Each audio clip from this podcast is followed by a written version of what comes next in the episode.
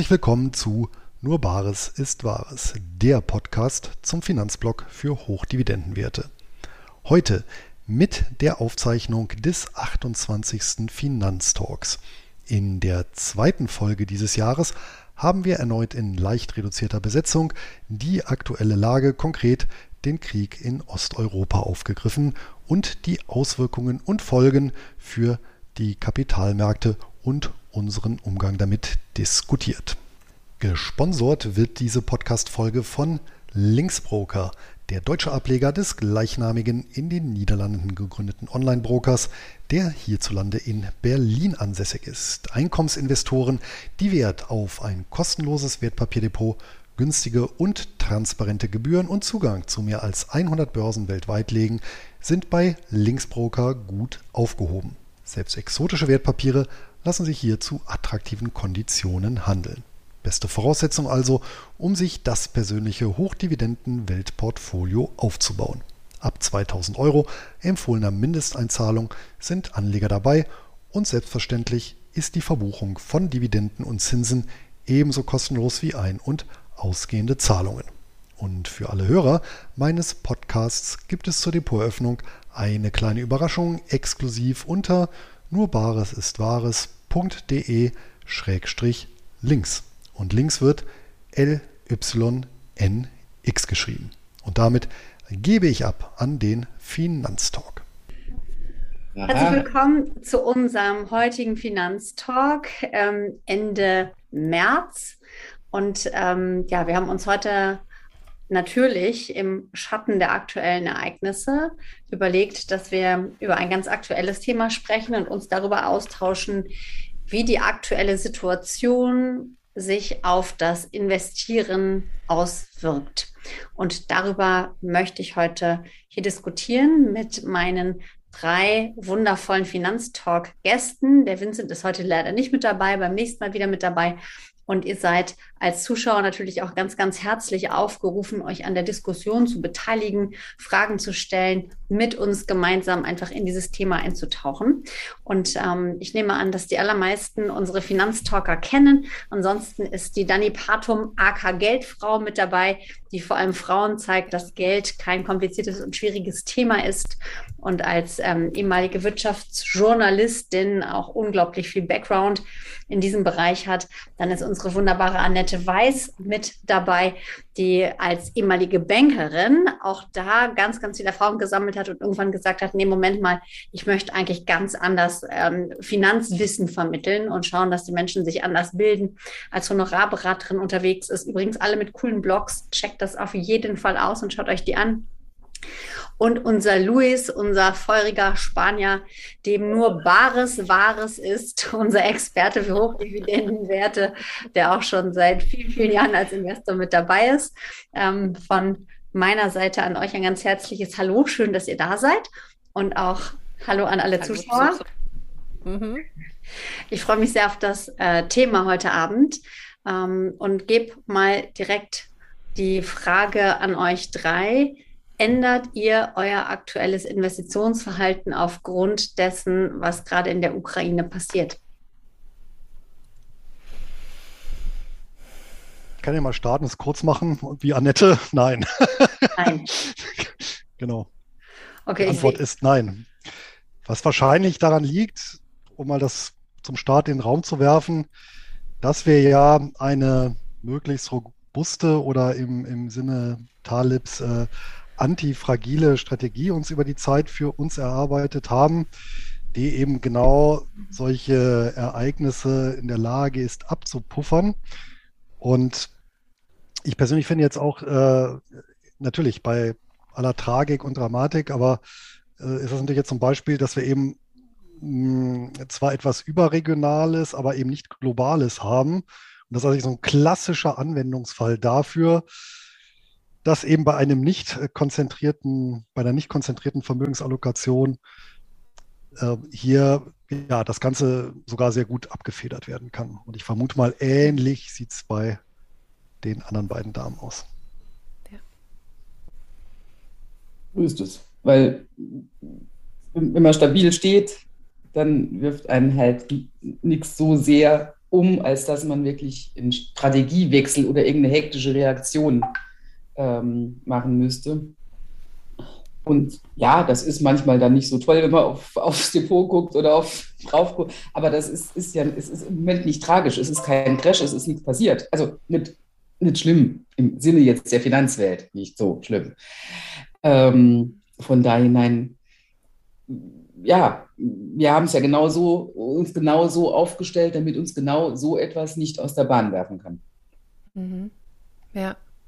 Ja, ich ändere meine Strategie auch nicht, äh, genau aus den Gründen, die auch genannt wurden. Ähm, das Portfolio ist breit aufgestellt, ich stehe auf verschiedenen Beinen ähm, und ähm, es gibt trotzdem, trotzdem einige Gedanken dazu, was, äh, was in einen Strategiewechsel vielleicht münden könnte oder vielleicht in einer anderen Gewichtung, mhm. weil die Ereignisse äh, geostrategisch und politisch schon interessant sind und auch überdenkenswert sind, gerade so vor dem Hintergrund ähm, vielleicht wertebasierter Anlage, die sich dazu stellt. Also wenn wir ähm, überlegen, wie wird sich China in der nächsten Zeit entwickeln. Also dieser Krieg in der Ukraine könnte dem neuen Auftrieb geben, nochmal darüber nachzudenken, oder mir hat es zumindest einen Auftrieb ge gegeben, weiter darüber nachzudenken, wie stark will ich wo investiert sein.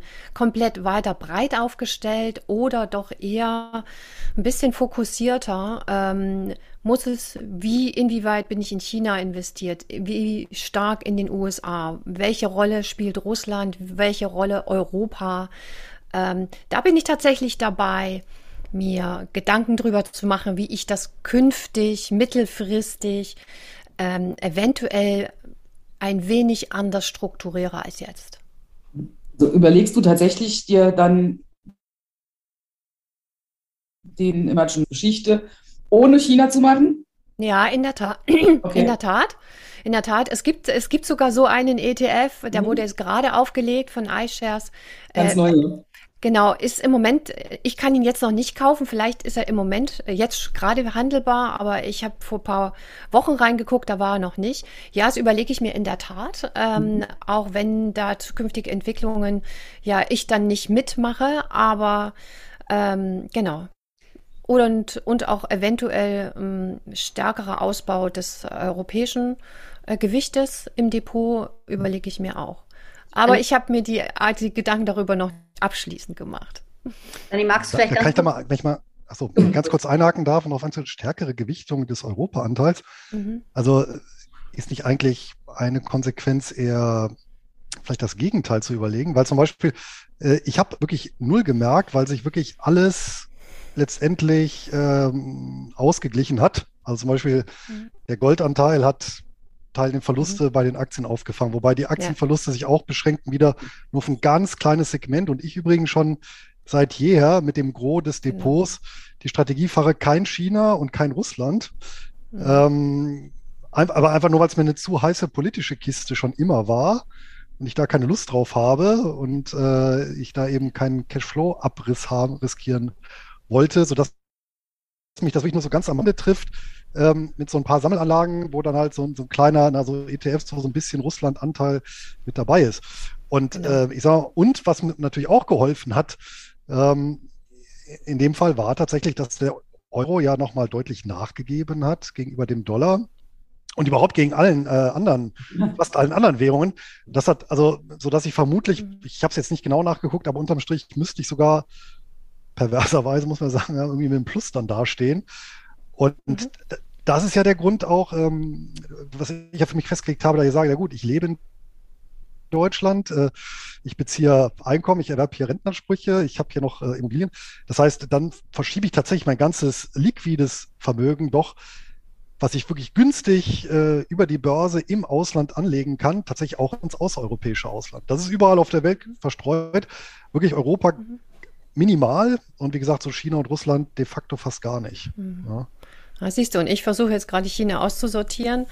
Ähm, aber ja, ich, Bei mir ist es anders. Ähm, ich, ich überlege gerade tatsächlich, also nicht Russland äh, dann im Portfolio zu haben, das auf keinen Fall.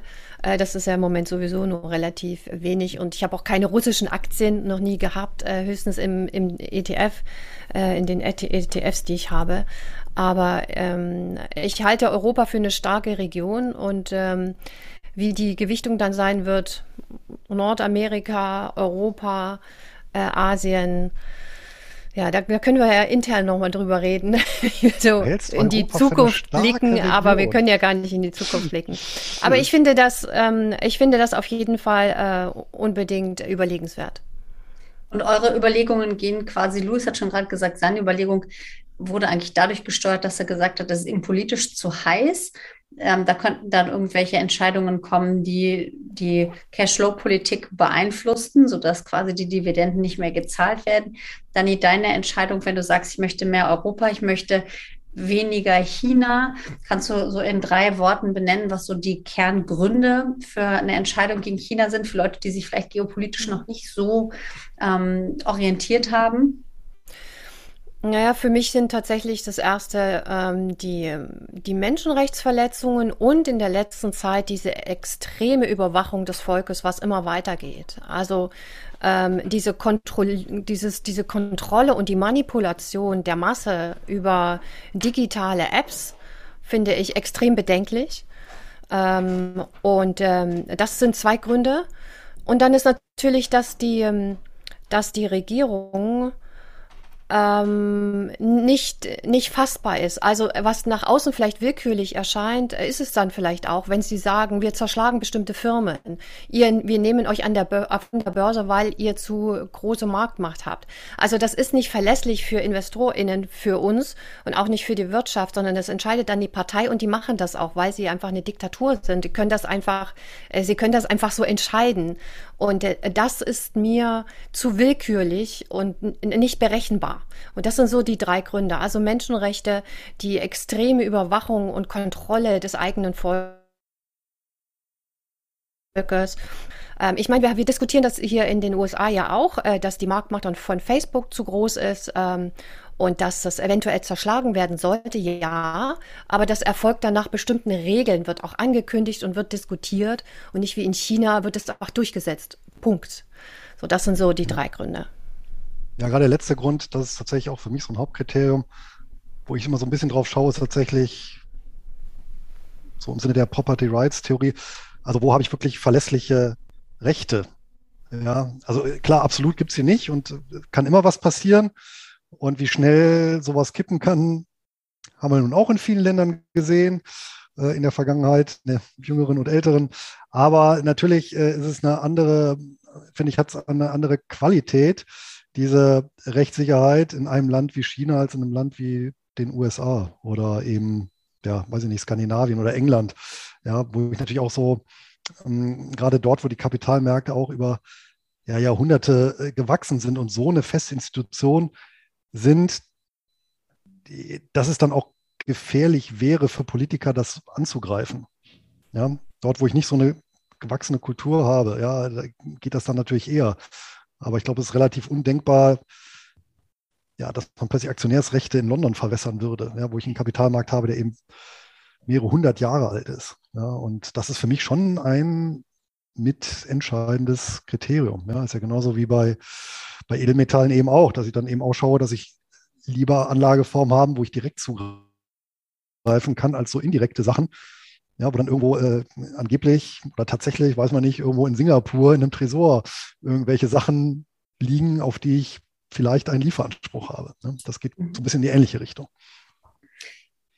Es gibt ja jetzt grundsätzlich so zwei Dimensionen. Ne? Zum einen das Investieren, wo man einfach sagt, okay, ich möchte mit dem, was ich hier tue, für mich persönlich den größten Impact haben. Ich will, dass mein Cashflow nicht ähm, ausfällt. Ich möchte, dass sich ähm, meine Rendite möglichst positiv äh, verhält. Und dann gibt es ja auch noch die zweite Dimension, die Dani gerade auch angesprochen hat. Ich möchte eigentlich nicht mein Geld irgendwo dahin schieben, wo Menschenrechtsverletzungen stattfinden oder wo Kriegstreiberei stattfindet oder, oder, oder. Luis, wir hatten in einem kürzlichen Gespräch gerade die Diskussion darüber, dass du gesagt hast, ähm, das ist über die Börse eigentlich nicht richtig darstellbar, weil du sanktionierst nicht das Land, sondern du verschiebst ja nur Anteile von einem Käufer zu einem anderen, an, anderen Käufer. Es hat eigentlich gar keinen wirklichen Durchschlag auf das Land, aber gibt es denn quasi aus Investorensicht, aus eurer Sicht gute Instrumente, um einfach zu sagen, äh, nee, stopp, ich mache hier quasi auch mein Embargo. Ich sage, dass äh, ich möchte hier eigentlich meine Stimme nicht mehr geben, wenn wir sowieso nur diese Anteile verschieben. Also was für Möglichkeiten haben wir? Ist es vielleicht sogar sinnvoll,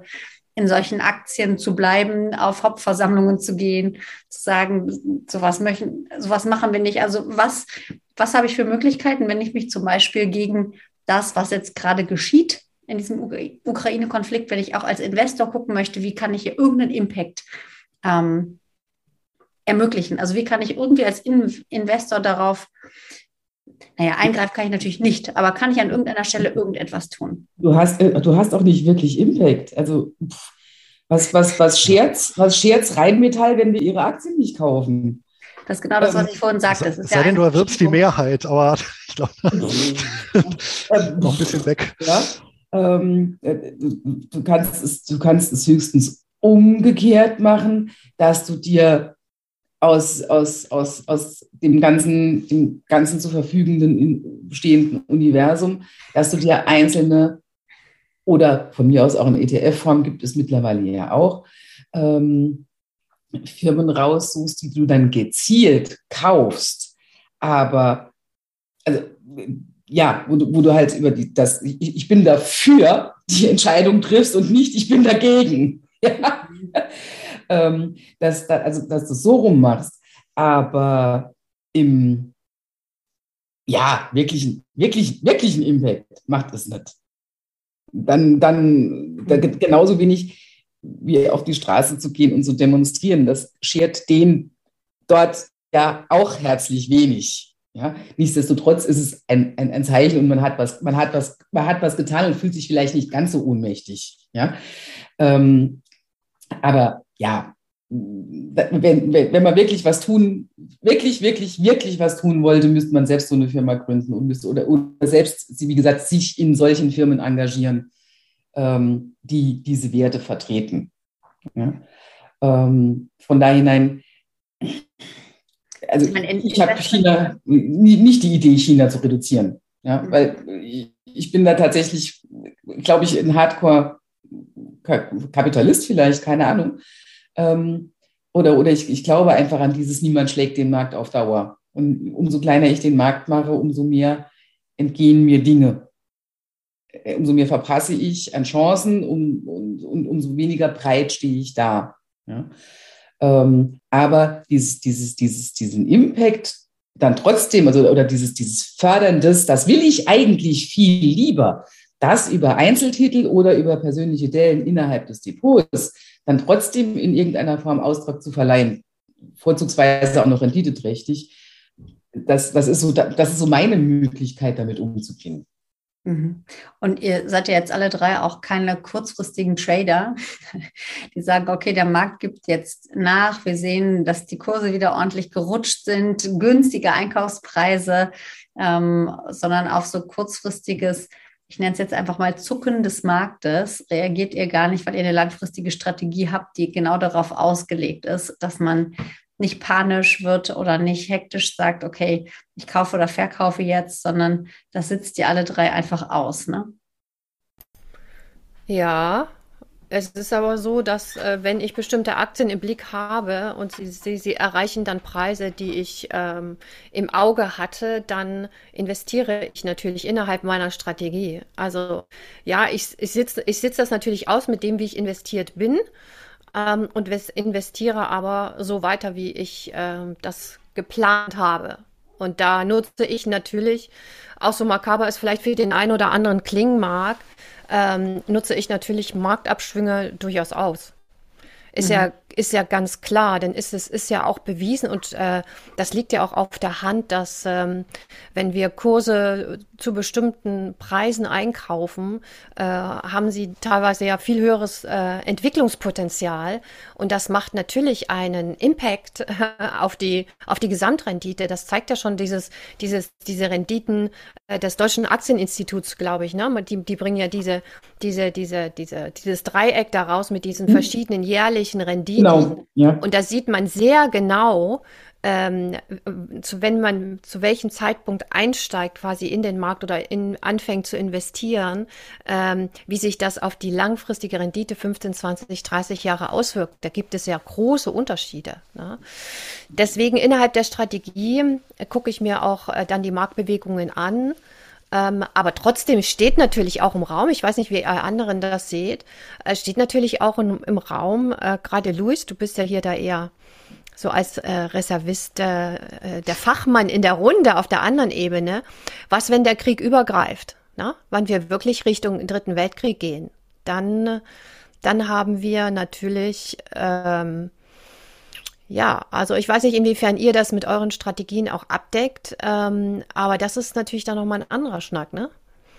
Aber dann reden wir natürlich von Strategien abseits der Kapitalmärkte. Richtig. Genau. genau. Das, äh, das hat da nichts mehr zu tun. Aber nochmal, bevor wir das Thema nochmal wechseln, nochmal zu Dani. Aber du machst das ja auch eben regelgebunden nach einem festen Regelwerk. Du machst es ja nicht willkürlich nach dem Motto, subjektiv empfunden sind die Kurse jetzt niedrig. Jetzt haue ich da einfach nochmal irgendwie was rein. Ne? Und Nein. das ist ja eben der springende Punkt. Und zum Beispiel, ich mache das nicht, weil ich eben auch meine Regelbindung habe jetzt für mein Standard-Dividendendepot habe ich auch schon, glaube ich, öfter gesagt, das wird halbjährlich rebalanciert. Und das ist genau dieser Effekt, den die dann ja auch gesagt hat.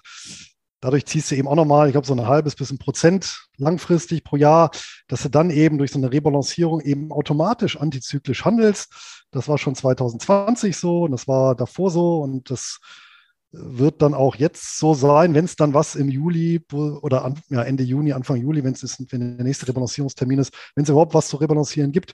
Ja, wenn ich das heute so überblicke und Pi mal Daumen rechne, hat sich da, wie gesagt, bei mir gar nichts getan. Ja, also wenn dann eher tendenziell noch ein kleines Plus sogar zu verzeichnen und plus zuzüglich in, in Dividenden.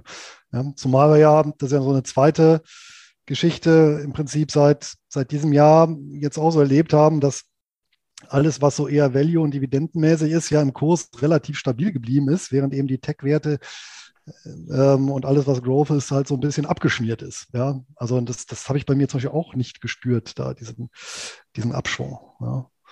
Und ähm, ja, ich glaube, das ist eben der, der springende Punkt, dass du eben dein Regelwerk dann hast und das eben auch durch solche oder das so allgemein gehalten ist, dass es eben auch durch solche Situationen trägt. Und es ist ja durchaus ja auch in Ordnung, sich da mal Gedanken zu machen, was ist dann eben, wenn eben so ein Krieg ausbricht in einem Land, wo ich investiert bin, oder eine Hungersnot oder eine Katastrophe oder ein Erdbeben oder dies oder jenes oder eine Hyperinflation oder eine Enteignung. Und das sind alles Szenarien, die, die sollte man natürlich bedenken, weil die eben regelmäßig auftreten.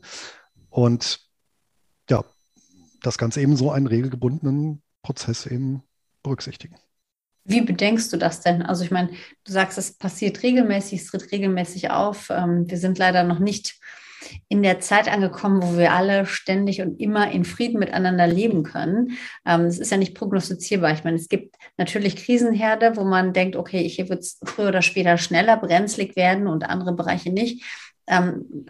Ist das einfach eine individuelle Einschätzung von dir, wo du sagst, okay, hier halte ich persönlich das Risiko für höher, dass es zu genau eben benannten Fällen kommen kann und ähm, investiere deswegen weniger in diesen Bereichen oder streifst du den Gedanken einmal und sagst dann, naja, solange ich breit stehe und sowieso keine Glaskugel habe, so what?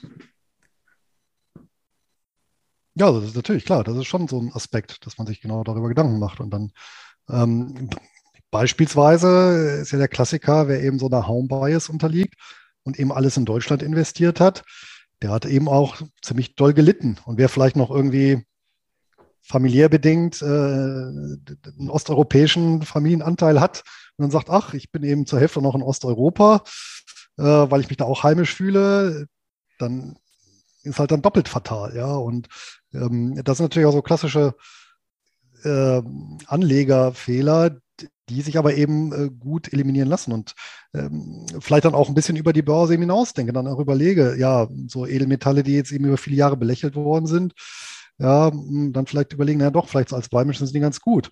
Oder dann doch eben ein, nicht alles in die Börse ballern, sondern irgendwo noch Liquiditätsreserven beiseite halten und dann auch eben nach einem Plan dann äh, dort reinvestieren. Oder eben vielleicht doch noch irgendwo eine selbstgenutzte Immobilie. Das sind ja auch alles so Portfolio-Bausteine.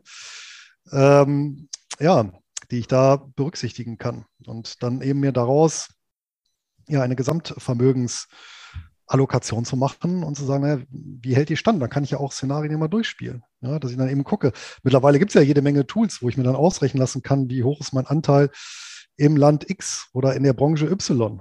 Ja, und dann kann ich ja mal so Sachen sagen. Was ist, wenn jetzt eine Technologie entdeckt würde, die, keine Ahnung, Gas überflüssig machen würde? So, wie das für, wenn das für eine Auswirkung hat, das auf mein Portfolio. Ja. Also einfach mal gesponnen, aber das kann man ja durchaus machen.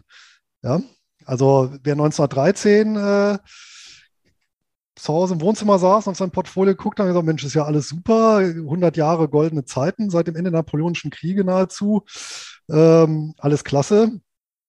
Und der große Bruch, der kam dann eben ein Jahr später, in nie gekannten Ausmaßen. Ja, das kann man natürlich mal durchspielen. Oder sollte man auch durchspielen. Mehr. Ja, ich habe da hier so, ich habe da so ein ganz spannendes Buch gefunden. Ne? Ähm, die Währungsreform von 1984 ne? ähm, in Westdeutschland. Und äh, von wegen Szenarien. Ähm, da wird eben, wird eben auch geschrieben, wie das nach dem Krieg war, wo sah die, ähm, ähm, ja, ich will nicht sagen die Profiteure, aber wo die, die größte Wertstabilität gelegen hat, ähm, nach dem Krieg und nach der Währungsreform. Und äh, das sind Aktien in der Tat. Ähm, und äh, deswegen, äh, ja, so von wegen Strategie investieren in Aktien ist, äh, ist ein wertvoller und wichtiger äh, Baustein, äh, gerade auch in solchen Krisenszenarien oder Nachkrisenszenarien. Und quasi auch über alles. Also die Aktie an sich jetzt nicht äh, irgendwie in spezifischen Sektoren, in, spezi in spezifischen. Nein. nein, nein, nein, nein, breit, breit. Klar, weil, weil spezifische Sektoren nach dem Krieg natürlich gelitten haben, aber äh, die Breite des Marktes hat, ähm, hat äh, Immobilien geschlagen, weil ja auf Immobilien auch Abgaben, hohe Abgaben ähm, erfolgten nach dem Krieg und so weiter und äh, Geldentwertung, äh, die Aktien am meisten standgehalten haben von, von letztlich der Rendite. Ähm, das ist eine ganz interessante Aussage. Ich wollte darüber auch noch mal was schreiben, das noch mal zusammenfassen, weil ähm, ich weiß nicht, Louis, hast du darüber ähm, auch äh, die schon mal einiges dazu gelesen, weil da gibt's nämlich nicht so viel, was so nach den großen Krisen ähm, ja an Vermögenswerten ja im Grunde durch die Krise relativ gut gekommen sind oder auch durch Kriege ganz relativ gut gekommen ist. Finde, das ist eine, ist, äh, ist eine ganz bemerkenswerte und auch spannende Frage. Ja, also ich beschäftige mich ja gerne mit, mit so historischen ja, genau, wirtschaftlichen genau. Szenarien, genau. Aber in der Tat, es gibt jetzt, äh, was den Punkt angeht, das hast du immer so als Beiwerk irgendwo in irgendwelchen Büchern. Ja, ähm, beispielsweise von dem Ferguson Ende des Geldes, wo eben über die Hyperinflation äh, geschrieben wird. Ja, dann hast du natürlich so im, im, irgendwo in einem Nebenkapitel, dann wird dann gesagt, naja, Aktien haben ganz gut standgehalten, wobei natürlich auch hier unter enormen Schwankungen muss man auch sagen. Also selbst in diesem Hyperinflationsszenario, also auch das muss man dann aushalten können. Und man hat natürlich in dem Moment dann immer die Unwissenheit. Äh, das heißt ja nicht, weil es mal früher in der Krise so ausgegangen ist, dass es in der mhm. nächsten Krise dann wieder so ausgeht. Das kann ja komplett anders laufen. Ne? Und dann, dann äh, werden irgendwelche anderen rasiert. Ja? Oder ne, es hätte auch sein können, dass man in Westdeutschland sagt, nee, alle Unternehmen werden erstmal komplett sozialisiert, dann werden auch die Aktionäre alle leer ausgegangen. Dann werden wir vielleicht diejenigen, die noch irgendwo Gold äh, versteckt hätten, äh, unter Androhung der Todesstrafe von, na, zum 33 nicht, aber zumindest dann in den späteren Jahren. Ja, oder halt, ja, weiß ich nicht, oder selbst der Wein, ich, ich, keine Ahnung, ja, der Weinkeller hätte vielleicht auch noch ein bisschen getragen. Aber das ist, aber es ist, hilft schon mal, sich damit auseinanderzusetzen, was eben in der Vergangenheit alles so war. Und ähm, es gibt natürlich diese berühmte Studie, äh, The Rate of Return of Everything, wo, ich glaube, so fünf Ökonomen waren das ja mal geguckt, die Renditen aber eben auch global und im Schnitt von verschiedenen Anlageklassen zwischen äh, 1815 und 2015, also 200 Jahre. Ja, und die sagen halt eben auch, im Endeffekt signifikant positive Renditen hast du nur mit Immobilien und Aktien gemacht. Und da muss man aber eben auch regional wieder unterscheiden. Ja, wenn eben Immobilien in Deutschland hattest, dann sah das wieder anders aus, als wenn du eben ein breit gestreutes Immobilienvermögen gehabt hättest. Ja, das wiederum kann man heutzutage wieder gut über die Real Estate Investment Trust abdecken. Also man kann sich so sein globales Immobilienportfolio auch zusammenstellen. Das ist ja das Schöne heutzutage. Es ist natürlich viel möglich. Ne? Ja. Und, und, du kannst einfach nicht absehen, wer jetzt am Ende des Tages Kriegsgewinner, jetzt um jetzt bei der Geschichte zu bleiben, äh, Kriegsgewinner, Kriegsverlierer am Ende des Tages sein wird. Wir wissen ungefähr, okay, das ist jetzt knapp, mhm, ja, aber wenn, wenn, wenn, wenn du so schön sagst, morgen jemand was erfindet, was uns das Gas ersetzt, ja, äh, das wirbelt uns deutlich stärker durcheinander, dann, dann gibt's, stellen wir auf, auf in der, im, Energiesektor auf Null und fangen von vorne an, von, zu überlegen, ja, wo das hinläuft. Ähm, es, es, gibt diesbezüglich einfach keine Glaskugeln. Wie gesagt, ich, ich liebe den Taleb dazu mit seinem, mit seinem die macht un, un, unvorhergesehene Ereignisse. Ähm, du kannst, du kannst dich nicht, du kannst nicht in die Zukunft gucken, du kannst dich nur so hinstellen, dass dich halt, dass das, egal was nach Menschenverstand passieren könnte, ja, dass du da auf alles mal einen halben Blick drauf geworfen hast, ohne dich reinzusteigern, selbstverständlich, ähm, weil das macht ja auch Angst. Ähm, und, und, und hinzugehen und von, von, jedem, von jedem Dorf eine Kuh zu haben, auf das du, dass dir nicht alle Dörfer gleichzeitig abbrennen. Das wird nicht passieren. Und wenn es doch so wäre, wie Eva vorhin sagte, von wegen Dritter Weltkrieg, dann haben wir andere Probleme. Dann sind es nicht mehr die Börsen und Märkte. Und nein, dann überlegen wir, wo wir die nächste Mahlzeit herkriegen. Ist es denn so, Dani, du hast ja gesagt, ähm, und du hast das Thema ja vorhin auch angesprochen, ist das denn ein Szenario, was ihr tatsächlich in Bezug auf eure Investments oder auch grundsätzlich auf die nähere Zukunft in Betracht zieht, dass das quasi ein, eine global kriegerische Auseinandersetzung wird, die nicht nur lokalisiert dort bleibt? Nein. Nein. Also ich kann das, ich kann das auch nicht denken. Nein, ich würde auch sagen, ähm, nein. Ich bin da, ich hoffe da sehr und ich, ich hoffe da an den Friedenswillen äh, der Weltgemeinschaft. Ähm, nein, ich habe es nicht in den, im, im Anlage, in den Anlagestrategien drin, in, in keiner Weise. Ähm, ich mache mir aber natürlich Gedanken, was wäre wenn? Und ähm, ich könnte eine Weile im Wald überleben und solche Geschichten. Ähm, und äh, könnte mich auch mit vielen Dingen über Wasser halten. Das würde, würde alles gehen und um mein Geld würde ich mich dann später wieder kümmern. Ähm, aber nein, ganz klar, in der Anlagestrategie ist das nicht abgebildet. Ja gut, vielleicht Bankkonto in einem anderen Land, ja, das schon, aber das ist nicht vor dem Hintergrund des, eines möglich, möglichen kriegerischen Auseinandersetzungen, sondern das hat andere Gründe. Ähm, deswegen bei mir nein, ganz klar nicht. Bei euch, Luis? Ich habe ja zwei kleine Kinder. Ich kann, das, das ist, liegt jenseits des, des Denkbaren, so ein Szenario. Da ist man ja, ja als, als Familienvater ist man ja zur, zur positiven Sicht gezwungen, aber auch äh, vor dem Hintergrund, ich halte jetzt Putin nicht für einen Irren, äh, sondern durchaus für einen Rationalisten, der bestimmte Ziele verfolgt, die er eben mit einer Eskalation nicht erreichen wird. Und von daher ist das auch ein Szenario, ähm, von dem ich nicht ausgehe. Aber äh, Annette, wo du gerade Angst gesagt hast und jetzt hier äh, äh, in, dem, in dem Kontext, ich habe tatsächlich, und das hatte ich bis, bis dato noch nie, äh, vor ein paar Tagen das erste Mal Anruf von einem, von einem Freund, der sich schon so komisch anhört am Telefon. Ich habe das erstmal gar nicht so geschnallt, warum. Bis er eben die Katze aus dem Sack gelassen hat und der wollte mich quasi als ehemaligen Militärangehörigen um meine Meinung bitten, weil der wirklich, der hatte angerufen aus Angst. Ja, also er hatte wirklich tatsächlich Ängste, dass das Ganze eskaliert und dass tatsächlich morgen alles vorbei ist. Und ähm, ja, braucht da irgendwie ein Ventil oder irgendwie jemand vom Fach in Anführungsstrichen. Ich meine, ich bin ja lange raus. Äh, weiß ich nicht, der ihm da mal ein bisschen aufgleist und dann wieder ein bisschen, bisschen runterfährt. Ne? Also das schlägt schon Kapriolen. Ja.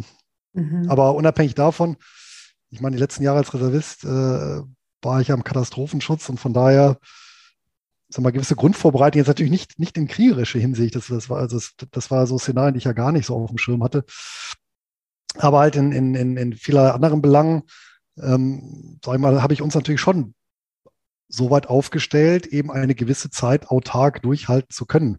Ja, wobei ich hätte mich jetzt vor zwei Jahren gefragt, noch das wahrscheinlichste Szenario hätte, naja, wir haben irgendwie großflächig mal einen Stromausfall und dann dauert das ja auch eine Weile, bis das wieder anfährt und so eine Zeit zu überbrücken, ja. Mhm. Ähm, auf Facebook kam jetzt gerade die Frage, wie wir Rüstungsaktien gegenüberstehen und ob wir aufgrund der aktuellen Situation in Autowerte wie Mercedes-Benz oder BMW investieren. Was ist eure Meinung dazu?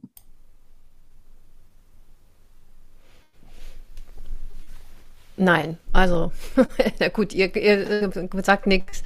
Äh, nein, also ich habe breit aufgestellte ETFs, da bin ich ja auch in Autofirmen äh, investiert und äh, in Teilen ja wahrscheinlich auch in äh, Rüstungsfirmen. Aber ich, ich bin auch in Einzelaktien investiert und äh, ich wüsste nicht, warum ich mir jetzt eine Rüstungs äh, für eine Firma, also in eine Firma explizit investieren sollte, die Rüstungsgüter herstellt.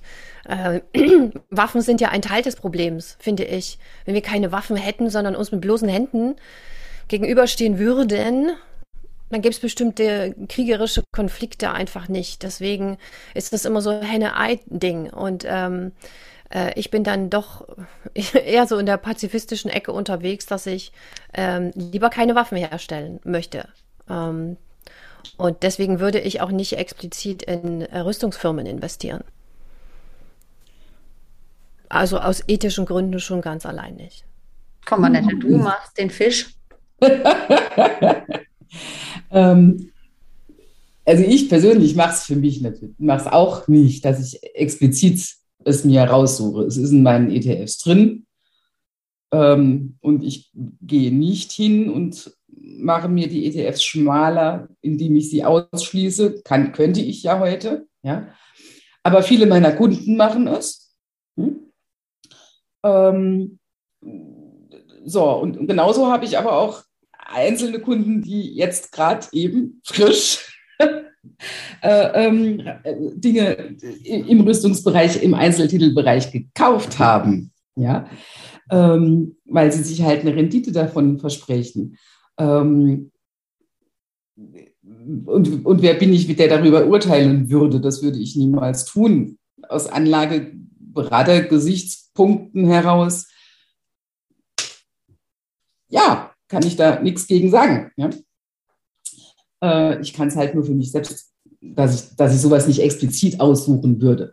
Ähm, was mir aber durchaus einfallen könnte, was ich aber noch nicht getan, also nicht, nicht, nicht, nicht verfolgt habe, sind solche Sachen wie, okay, ähm, dann mal gucken, wie ist das denn, wer, wer, wer stellt denn bitte schön die Schutzwesten her?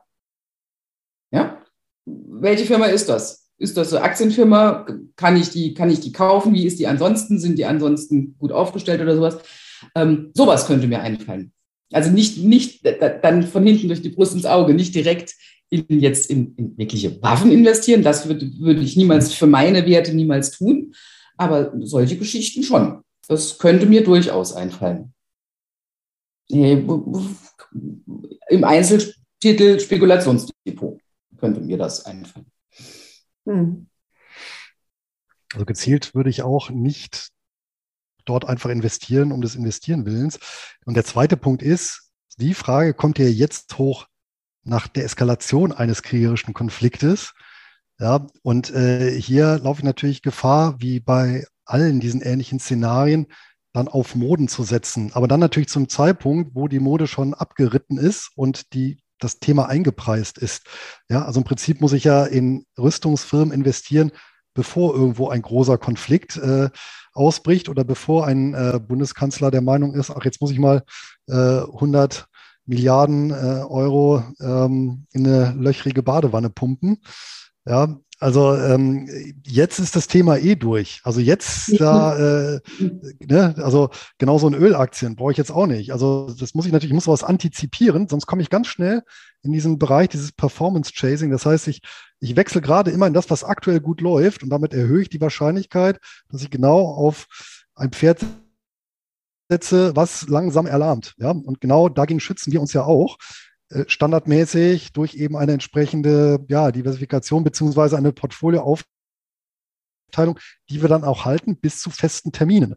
Ja, und ich halte gar nichts davon, solchen Moden ähm, da hinterher äh, zu äh, springen. Und Dani, ich muss dich leider an einer Sache enttäuschen.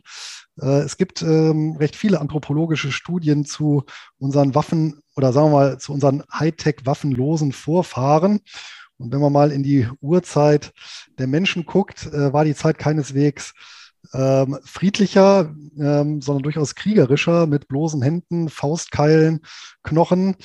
Ähm, hat man etwa, wird geschätzt, etwa ein Drittel eines, ja, der, also eines jeden männlichen Jahrganges ist ähm, Waffengängen zum Opfer gefallen. Also das ist ein ganz, ganz erheblicher Teil von den entsprechend umherstreifenden äh, Sippen. Also, dass es dann friedlicher wird, ähm, dadurch, dass die ja, sag mal, hochtechnisierten Rüstungsgüter weg sind, wage ich zu bezweifeln, weil es halt nun mal eine anthropologische Konstante ist. Und im Zweifel bringt man sich auch mit bloßen Händen um und das auch sehr erfolgreich und massenhaft. Also ähm, von daher könnte man ja auch überlegen, ob nicht Großwaffensysteme eher dazu geneigt sind, einen, sag mal, einen Nichtkrieg, einen ja, aufrechtzuerhalten, weil einfach sonst die Verluste wechselseitig zu groß sind. Man überlegt einfach länger, bevor man aufs Knöpfchen drückt. Ne? Ja, vor allem dann und, und äh, was natürlich sowieso am besten ist, wenn wir eine, ja, durch äh, Handel ähm, verwobene genau. Welt haben, ja, weil dann gibt es immer weniger Grund, sich zu bekriegen und dann wird es nämlich auch immer teurer und dann gibt es auch immer mehr Druck auf Politiker, genau das sein zu lassen und Konflikte friedlich zu lösen, äh, weil die meisten Leute keine Lust drauf haben. Ja? Insbesondere genau. dann, wenn ich einen, einen schönen Mittelstand äh, aufbaue, wenn die Menschen in der Lage sind, äh, ja, sich selber, selber ihr Glück zu suchen, ihr Vermögen aufzubauen, ihren Geschäften nachzugehen. Ähm, da, ja, aber das ist natürlich dann genau. gerade das, was im Krieg dann natürlich besonders äh, leidet. Ja. Leider ist es immer noch Zukunftsmusik, aber wir, wir waren ja auf einem recht äh, annehmbaren Weg. Aber na gut. Ja, das war, man, so war man 1913 auch schon mal. Ja. Das muss so vernetzt, ja, aber da ging es nicht so schnell. Das, das, das war anders. Ähm, das so vernetzt und so, so, so, so miteinander verwoben sein, dass es sich keiner mehr leisten kann den anderen in irgendeiner Form auszuboten oder zu überfallen in irgendeiner Form. Ähm, aber was das Einpreisen betrifft, bin ich nicht ganz bei dir. Ähm, ja, sind die, natürlich gehen die, gehen die Kurse nach so, einer, nach so einer Ankündigung erstmal hoch, aber die gehen ja nicht in kompletter, in kompletter Manier hoch. Also du hast ja jetzt nicht diese Ankündigung vom Scholz, 100 Milliarden, und am nächsten Morgen preist sich das in, in, den, in den Rüstungskonzernen über 100 Milliarden ein. Das tut es ja nicht, sondern diese 100 Milliarden fließen ja erst nach und nach und noch dazu fließen die ja nicht an jeden, also nicht, nicht gleichmäßig auf jeden Betrieb, auf jede Unternehmen, auf jede, auf jede Aktiengesellschaft, sondern da werden welche leer ausgehen, da werden welche große Aufträge kriegen, kleine Aufträge kriegen und, und, und. Und das ist ja alles noch überhaupt nicht raus. Hm? Das stimmt natürlich. Ähm, und dass das, dass man, dass man da jetzt investieren könnte, nicht wechseln, also nicht irgendein eine, da hast du recht, so nicht, nicht immer hinterher springen, jedem Trend, uh, das ist jetzt schön, ich verkaufe das und jetzt kaufe ich das dafür, super. Ähm, das natürlich nicht, aber, aber wenn da jetzt jemand so eine Idee hätte, ja, warum nicht? Ja. Jetzt habe ich den Faden verloren, wo wir, also nein, wir waren, ansonsten waren wir bei den Fragen, da sind nämlich welche gekommen. Mhm. Da ist eine für dich dabei, Luis. Wahrscheinlich das mit den Stillhaltern, ne? Ja. Genau. Ja, auch das läuft bei mir völlig automatisiert. Das äh, war dann irgendwann. Vielleicht die Frage noch vorlesen. Genau. Achso, Entschuldigung. Ja, genau. Guter Einwand, Dani. genau. Also, äh, einmal wahrscheinlich fragen uns alle. Könnt ihr vielleicht noch erzählen, in welchen Regionen man mit ETFs in der aktuellen Situation investieren würdet? Und bei Optionen, wie verhaltet ihr euch als Stillhalter, wenn es im Augenblick Sinn macht? Also für mich zumindest Teil 1.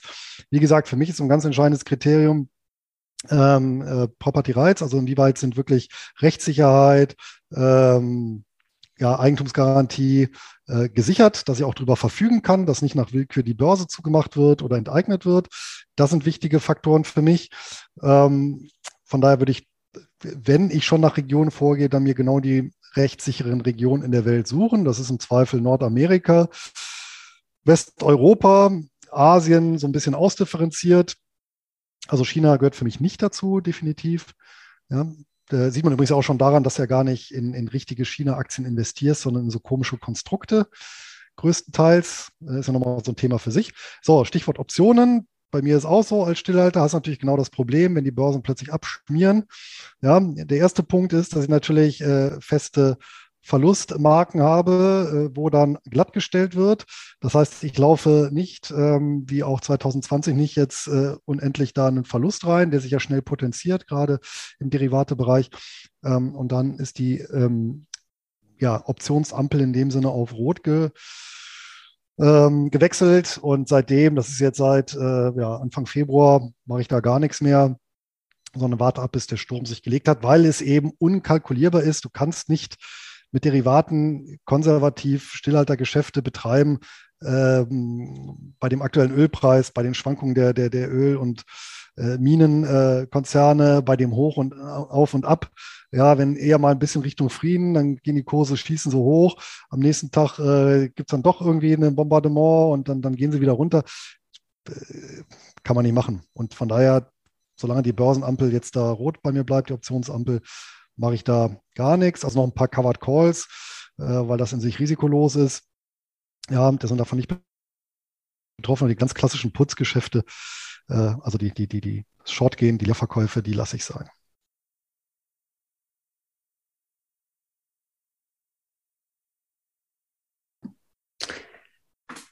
Wir haben noch weitere Fragen, also das erstmal dazu. Vielleicht ähm, zum einen fragt die Anja, dass die steigenden Energiekosten sich auf die Entwicklung bestimmter Wirtschaftssektoren auswirken werden, ihrer Meinung nach, und sie ähm, diesbezüglich mit einem Bärenmarkt in der näheren Zukunft rechnet.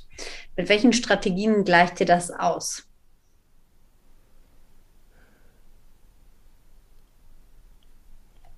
Aussitzen. Naja, mit welchen sind ja in dem Bärenmarkt schon. Also das ist jetzt schon so. Ja, ich meine, ich mein, wie willst du das ausgleichen, wenn das wirkt ja auf die, auf, auf fast alle Wirtschaftssektoren. Steigende Energiekosten ist ja in der gesamten Produktionspalette. Also jedes Unternehmen, was eine Glühbirne in der Decke hat, ist ja dann voll von betroffen. Äh, Energiekosten, Smartphone, Computer etc. pp. Wir, wir durchziehen ja unser gesamtes Leben und unsere äh, Wirtschaft ja immer mehr mit den digitalen ähm, Strömen mit Energie. Deswegen, mh, welche Strategie dagegen schwierig. Also es, ähm, äh, die Strategie ist, sich darauf einzustellen, dass wir niedrigere Renditen sehen werden. Ähm, und nicht mehr wie in den vergangenen Jahren 9, 10, 12 Prozent, teilweise real, sondern eben wieder die eher normaleren 5, 6. Ähm, ja, aber, ja, aber eine Möglichkeit na? ist ja, ich, ich glaube, darauf zielt sie ab, Du kannst natürlich von vornherein sagen, ich halte einen bestimmten Anteil Cash oder äh, schwankungsarm. Und dadurch, dass ich dann wieder regelmäßig rebalanciere, kann ich mir natürlich sogar so einen Bärenmarkt zunutze ja. machen. Das funktioniert übrigens auch ja. wunderbar mit einer Dividendenstrategie, weil ich da permanent Zufluss habe. Und je nach, mhm. das kann ich tatsächlich so ein Stück gestalten, dass trotz sinkender Aktienkurse die Ausschüttungen relativ stabil bleiben, wenn die Geschäftsmodelle ja. nach wie vor funktionieren. Ja. Und wenn ich das reinvestiere, dann bekomme ich sogar mehr Dividende pro reinvestierten Euro oder Dollar.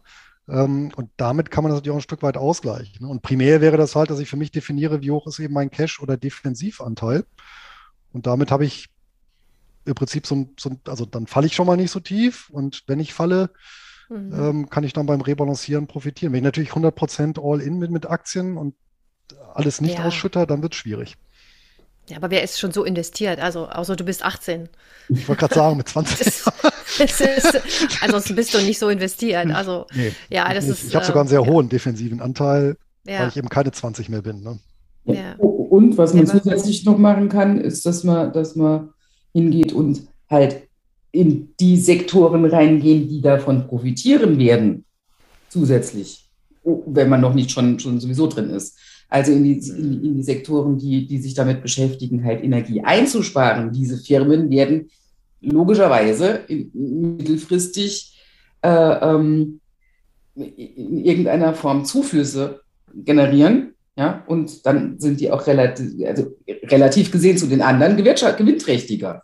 Also, dass man es auf die Art auch noch ein bisschen einen Schubs in die, in die, in die richtigere Richtung geht. Also den, den, den, den, den, den die weniger die sinkenden Renditen in den anderen Sektoren halt abfedert, indem man zu, zusätzlich einen Sektor hat oder zwei, ähm, indem man sich genau darauf konzentriert. Und das am besten noch mit so einer Strategie, wie, die, wie du jetzt vorhin mit dem. Das ist cool. Dann kombinieren wir das. Sehr cool. Ja, aber Sektor Investments, ne, die können auch schnell mal wieder, natürlich können äh, die, auch, die Kurve machen. Ne? Das, das, das, das, machst du natürlich nicht mit 20 Prozent deines, deines, deines Portfolios. Das wäre eine Katastrophe, ja. Aber ja, eben. Als, als, als persönliche Delle, selbstverständlich, warum nicht? Ja. ja. Dann ist auch die Frage, habt ihr eine Idee, wo, wo ich als EU-Bürger ein Depot außerhalb der EU eröffnen kann? Äh, ja, Schweiz, Schweiz, ist ein, eine Möglichkeit, ja. geht auch alles online. Ähm, ja. Der größte Online-Broker, der auch von den Konditionen her vergleichbar ist mit einer Comdirect, wäre die Swissquote. Mhm. Die Swissquote CH, da aufpassen, was ihr für ein Konto aufmacht, weil die haben mhm. verschiedene. Das eine ist so ein Forex-Konto, das andere ist so ein Robo- Konto. Ihr müsst das ganz normale mhm. Trading-Konto aufmachen. Mhm. Ähm, das geht. Äh, wovon ich auch hier auch dringend abrate, ist eben genau in Länder zu gehen. Das sind wir wieder bei diesem Thema Property Rights, weil es gibt ja auch einige, die werben dann damit hier irgendwo in der Karibik oder Georgien machen. Da würde ich äh, dann doch die Finger weglassen. Äh, das wäre mir persönlich auch zu unsicher, dass dann irgendwann eines Tages sagt, ach nee, Ausländer, äh, die hier Geld gelassen haben, die wollen wir eigentlich nicht so gerne. Aber das Geld lassen wir einfach trotzdem hier. Also da muss man wirklich gucken, also da soll auf jeden Fall die Rechtssicherheit im Vordergrund stehen und äh, natürlich auch die Kontosicherheit, die Einlagensicherung, ja, klassische Punkte halt. Ja. Also es nützt ja nichts, wenn ich außerhalb der EU ein Konto habe, aber das mir dann weggepfändet wird, ja, von, ja, von und im Zweifel, dass du genau, und im Zweifel, dass du auch die Sprache sprichst äh, und dass du dich dann ähm, im Rechtsstreit auch irgendwie vertreten kannst oder weißt einfach, was, was da gesprochen wird. Finde ich auch mal wichtig. Ja. Ein nicht unerheblicher Punkt, ja. Ja. weil, weil, wenn du dir anguckst, wie die, wie die Finanzsprache allein schon teilweise zu Österreich hin anders ist. Ja, wenn, wenn manche österreichische Kunden mir irgendwas von irgendwelchen Obligationen erzählen, ist das für mich was komplett anderes wie für die. Ähm, mhm. Also das, das ist schon für beim Nachbarland schon stramm. Ja? Ähm, mhm. ich will gar nicht wissen, wie das ist, wenn du wirklich ins äußere europäische Ausland gehst. Mit der Finanzsprache, die man dann erst lernen müsste. Mhm. Ja, naja, kommt auch dazu. Es wird auch noch nach Aktien gefragt, die alle Stürme überstehen. Das ist, ähm, ja, wäre schön, wenn man genau sagen könnte, die drei sind es. Investieren diese drei, die haben alle Stürme überstanden. Ne? Aber es gibt ja sowas wie die Dividendenaristokraten, die einfach sehr, sehr äh, langfristig gute Dividenden gezahlt haben. Gibt es aus eurer Sicht irgendwas, wo man sich daran orientieren kann, wenn man versuchen möchte, möglichst wertstabile Aktien zu finden? Ja, auch Aristokraten werden ja hin und wieder geköpft, wie wir aus der Geschichte wissen. Also äh, es gibt's nicht. Es gibt nicht die Aktie, mit der ich den Strom überstehe. Irgendwann ist auch Apple pleite. Mhm. Ja, ähm, und äh, auch das Thema hatten wir ja jetzt äh, kürzlich. Ne? Also es gibt viele Unternehmen, die eben auch über 1000 Jahre alt sind noch weltweit, aber äh, auch da nach und nach macht dann eh mal ein Schlapp. Also und warum sich diesem Risiko aussetzen? Also dann lieber einen entsprechenden Korb kaufen, wo dann auch automatisch ausgetauscht wird. Und dann belastet einen so eine Pleite nicht. Mhm. Also quasi weg aus den Einzelrisiken, rein in die Streuung, dann kann man letzten Endes alle Stürme am besten aushalten, na, als wenn man ähm, sagt, okay, diese drei Aktien könnten es sein. Ähm, dann wurde noch einmal danach gefragt, welche Anlageklassen für euch defensiv sind und wo, warum man Real Estate Investment Trusts bei steigenden Zinsen besitzen sollte.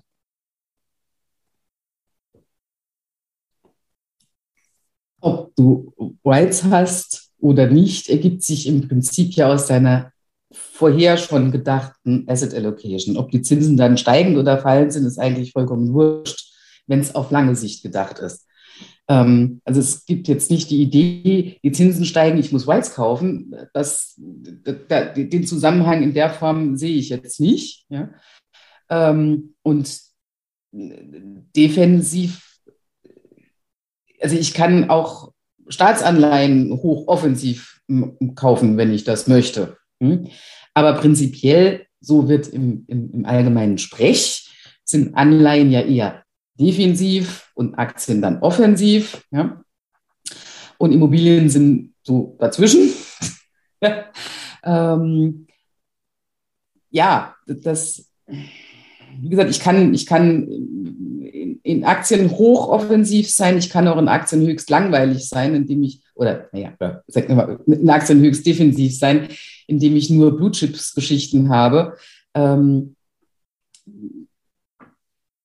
von daher, ja, aber jetzt so landläufig sind Anleihen, Anleihen defensiv, Aktien offensiv, Rights, wie gesagt, dazwischen, aber eher in der defensiveren Geschichte, eher auf der defensiveren Seite ähm, zumindest wenn man sich an die industrialisierten Märkte hält.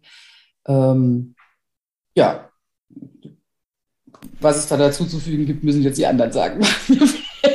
Nichts mehr ein. Benutzt, benutzt ihr das Wort defensiv? Also ich benutze eher Nein. risikoarm und risikoreich. Also defensiv finde ich, ähm, lieber Gerd Hacker, eher so ein bisschen undefiniert. Also ähm, ich, benutze, ich benutze das Wort persönlich nicht. Und ähm, ich schätze mal, Sie meinen eher risikoarm und da gibt es ja hauptsächlich ja, Anleihen ähm, mit der hohen Bonitätsstufen und äh, Cash oder Währung, bestimmte Währungen. Ähm, aber alles andere ist ja schon risikoreich. So würde ich das einschätzen. Ähm, und so wird es im Grunde auch äh, klassifiziert. Also ich nutze gerne defensiv, offensiv statt risikoarm, risikoreich. Ich meine, es ist natürlich genauso in Endeffekt schwammig. Ne, weil wo ja. zieht man, also man kann da nicht eine endgültige Grenze ziehen, aber natürlich im Prinzip, aber das ist die nächste Definitionsfrage, also alles, was so konservative Geldwerte, Nominalwerte sind, das ist für mich defensiv. Jetzt kommt die Frage, was ist konservativ? Also was relativ schwankungsarm ist, ja, also da drehen wir uns natürlich so einen Kreis. Das muss man letztendlich äh, für sich Was ist kontemplativ? ich ähm, meine Kamera. Ich ja. äh, nutze dafür, ah, jetzt ist sie wieder in voller Pracht zu sehen. Sehr schön. Ähm, genau, also Tagesgeld, äh, Anleihen, hoher Bonität und tatsächlich, äh, was ich auch noch nutze, sind so äh, spezielle Genussscheine, die kapitalgedeckt sind, die eben auch im Kurs sehr, sehr wenig äh, sich bewegen, also einen sehr Anleihe- oder Staatsanleihe ähnlichen Charakter haben. Das sind für mich die schwankungsarmen oder eben für mich defensiven Titel. Ja, und warum soll man Reiz bei steigenden Zinsen äh, besitzen? Ich nehme an, der Gerd ähm, bezieht sich hier auf die Zinssensitivität von Reiz. Das ist natürlich grundsätzlich richtig. Man muss dazu aber sagen, letztendlich alle Aktien sind zinssensibel. Ja, Reiz vielleicht einen Tucken mehr. Warum? Weil sie eben hohes Anlagevermögen hatten, was häufig eben natürlich mit ja, mehr oder weniger Fremdkapital gehebelt ist. Ja, aber meines Erachtens spricht es überhaupt nichts dagegen, in dem Aktienanteil einen entsprechenden Immobilien ähm, Prozentsatz zu haben. Und wenn ich mir hier jetzt äh, rausschaue, ja, die meinetwegen eine niedrige Verschuldung haben, die ähm, jetzt in der Immobilienklasse unterwegs sind, die eben auch hier beständigen Cashflow liefern, warum nicht? Ja, also und dann geht es mir auch dann primär um den Cashflow, auch in schweren Zeiten. Und dann nehme ich doch lieber so ein Real Estate Investment Trust mit einem gesunden ähm, Geschäftsmodell, vielleicht noch mit Inflationsanpassungsklauseln, äh, mit soliden Mietern, wie zum Beispiel öffentliche Hand, das gibt es ja alles. Ähm, und nehme dafür in Kauf, dass mal temporär, wenn die Zinsen äh, mal steigen, dann auch im Kurs fällt. Ja, also was soll's. Ne? Klar, wenn ich natürlich einen, einen hochgehebelten, stark verschuldeten Titel nehme, der ähm, kann schon mal dann natürlich die Grätsche machen, wenn die sich da völlig äh, verhauen haben. Ne? Mit ihren Finanzierungen. Ja. Mhm. Das heißt, unterm Strich ähm, kann man schon mal in Richtung Investorenlandschaft sagen, Ruhe bewahren, nicht in hektischen Aktionismus verfallen. Das, was ihr, ähm, wenn ihr euch hier an unseren drei Experten, wovon eine gerade rausgeflogen ist und hoffentlich gleich wiederkommt, orientiert, was ihr in der Vergangenheit gemacht haben werdet oder vielleicht ab jetzt macht, ist eine langfristige Strategie, die eben genau dazu ausgelegt ist, auch mal solche Krisenzeiten auszuhalten, ähm, um ja, äh, der, der Strategie folgend vielleicht auch mal günstig einzukaufen, in regelmäßigen Abständen zu rebalancieren, aber jetzt nicht sagen, okay, ähm, als Investor werde ich jetzt panisch, halte alles in defensiven Anlagen, mache alles in Cash, sondern man überlegt die verschiedenen Strategien, die verschiedenen Szenarien durch, um dann einfach seine Strategie auch zu validieren, im besten Fall dabei zu bleiben und weiter zu investieren. Es gibt Entscheidungen, wie die Dani trifft, zu sagen, ich möchte aus ähm, meinen Werteprinzipien her in bestimmten Regionen vielleicht nicht mehr vertreten sein, in anderen vielleicht mehr als vorher vertreten sein. Ja, und äh, wir haben auch gesehen, sowohl Louis als auch Annette haben einfach gesagt, ich habe die Strategie, die behalte ich bei und genau das fahre ich jetzt. Habt ihr beiden, nachdem uns Annettchen verlassen habt, vielleicht noch ein, ein Wort zum Abschluss dieses ja doch ziemlich ernsten Themas, dieser Diskussionsrunde für uns? Ladies first. Also, ähm, was ich, ähm, mal abgesehen von diesem ganzen Leid, ähm, was ist und auch Angst und Überlegungen, finde ich, ist es eine, aus Anlegerinnensicht eine unglaublich oder auch überhaupt so äh, als Menschen, äh, die sich mit Investitionen beschäftigen, eine sehr spannende äh, ist Jahrzehnt. Also wir kommen so aus dieser ja, Finanzkrise raus 2008, haben wirklich massivste Verwerfungen im, im Finanzsektor erlebt, äh, haben wir uns dann so langsam stabilisiert, dann kamen einige Währungsverwerfungen, ähm, dann kam Corona, ähm, was, was eine unglaubliche Lernkurve bei äh, hinterlassen hat. Und jetzt stehen wir wieder vor einem Krieg in Europa. Also das ist, äh, ich finde, das ist, ist so eine unglaubliche Schule der Wirtschaft und auch, äh, wie lege ich an, wie verhalte ich mich als Anlegerin in schwierigen Situationen und in Höchstsituationen. Die Tech-Werte sind, sind von einem Rekord zum nächsten geeilt. Also wir haben äh, Dinge gesehen in den vergangenen äh, 15 Jahren, äh, auf, auf einem relativ knappen, knappen Zeitalter, also 10, 15 Jahre, so viele verschiedene Sachen gesehen und erlebt, ähm, dass das ein unglaubliches Lerngebiet ist, finde ich. Ich finde das extrem spannend. Ähm, und ähm, es lädt im Grunde dazu ein, sich wirklich das ernsthaft in Ruhe anzuschauen, die Highflyer und auch dann, wie es runterstürzt in Corona, in Krisen ähm, und seine Schlüsse daraus zu ziehen.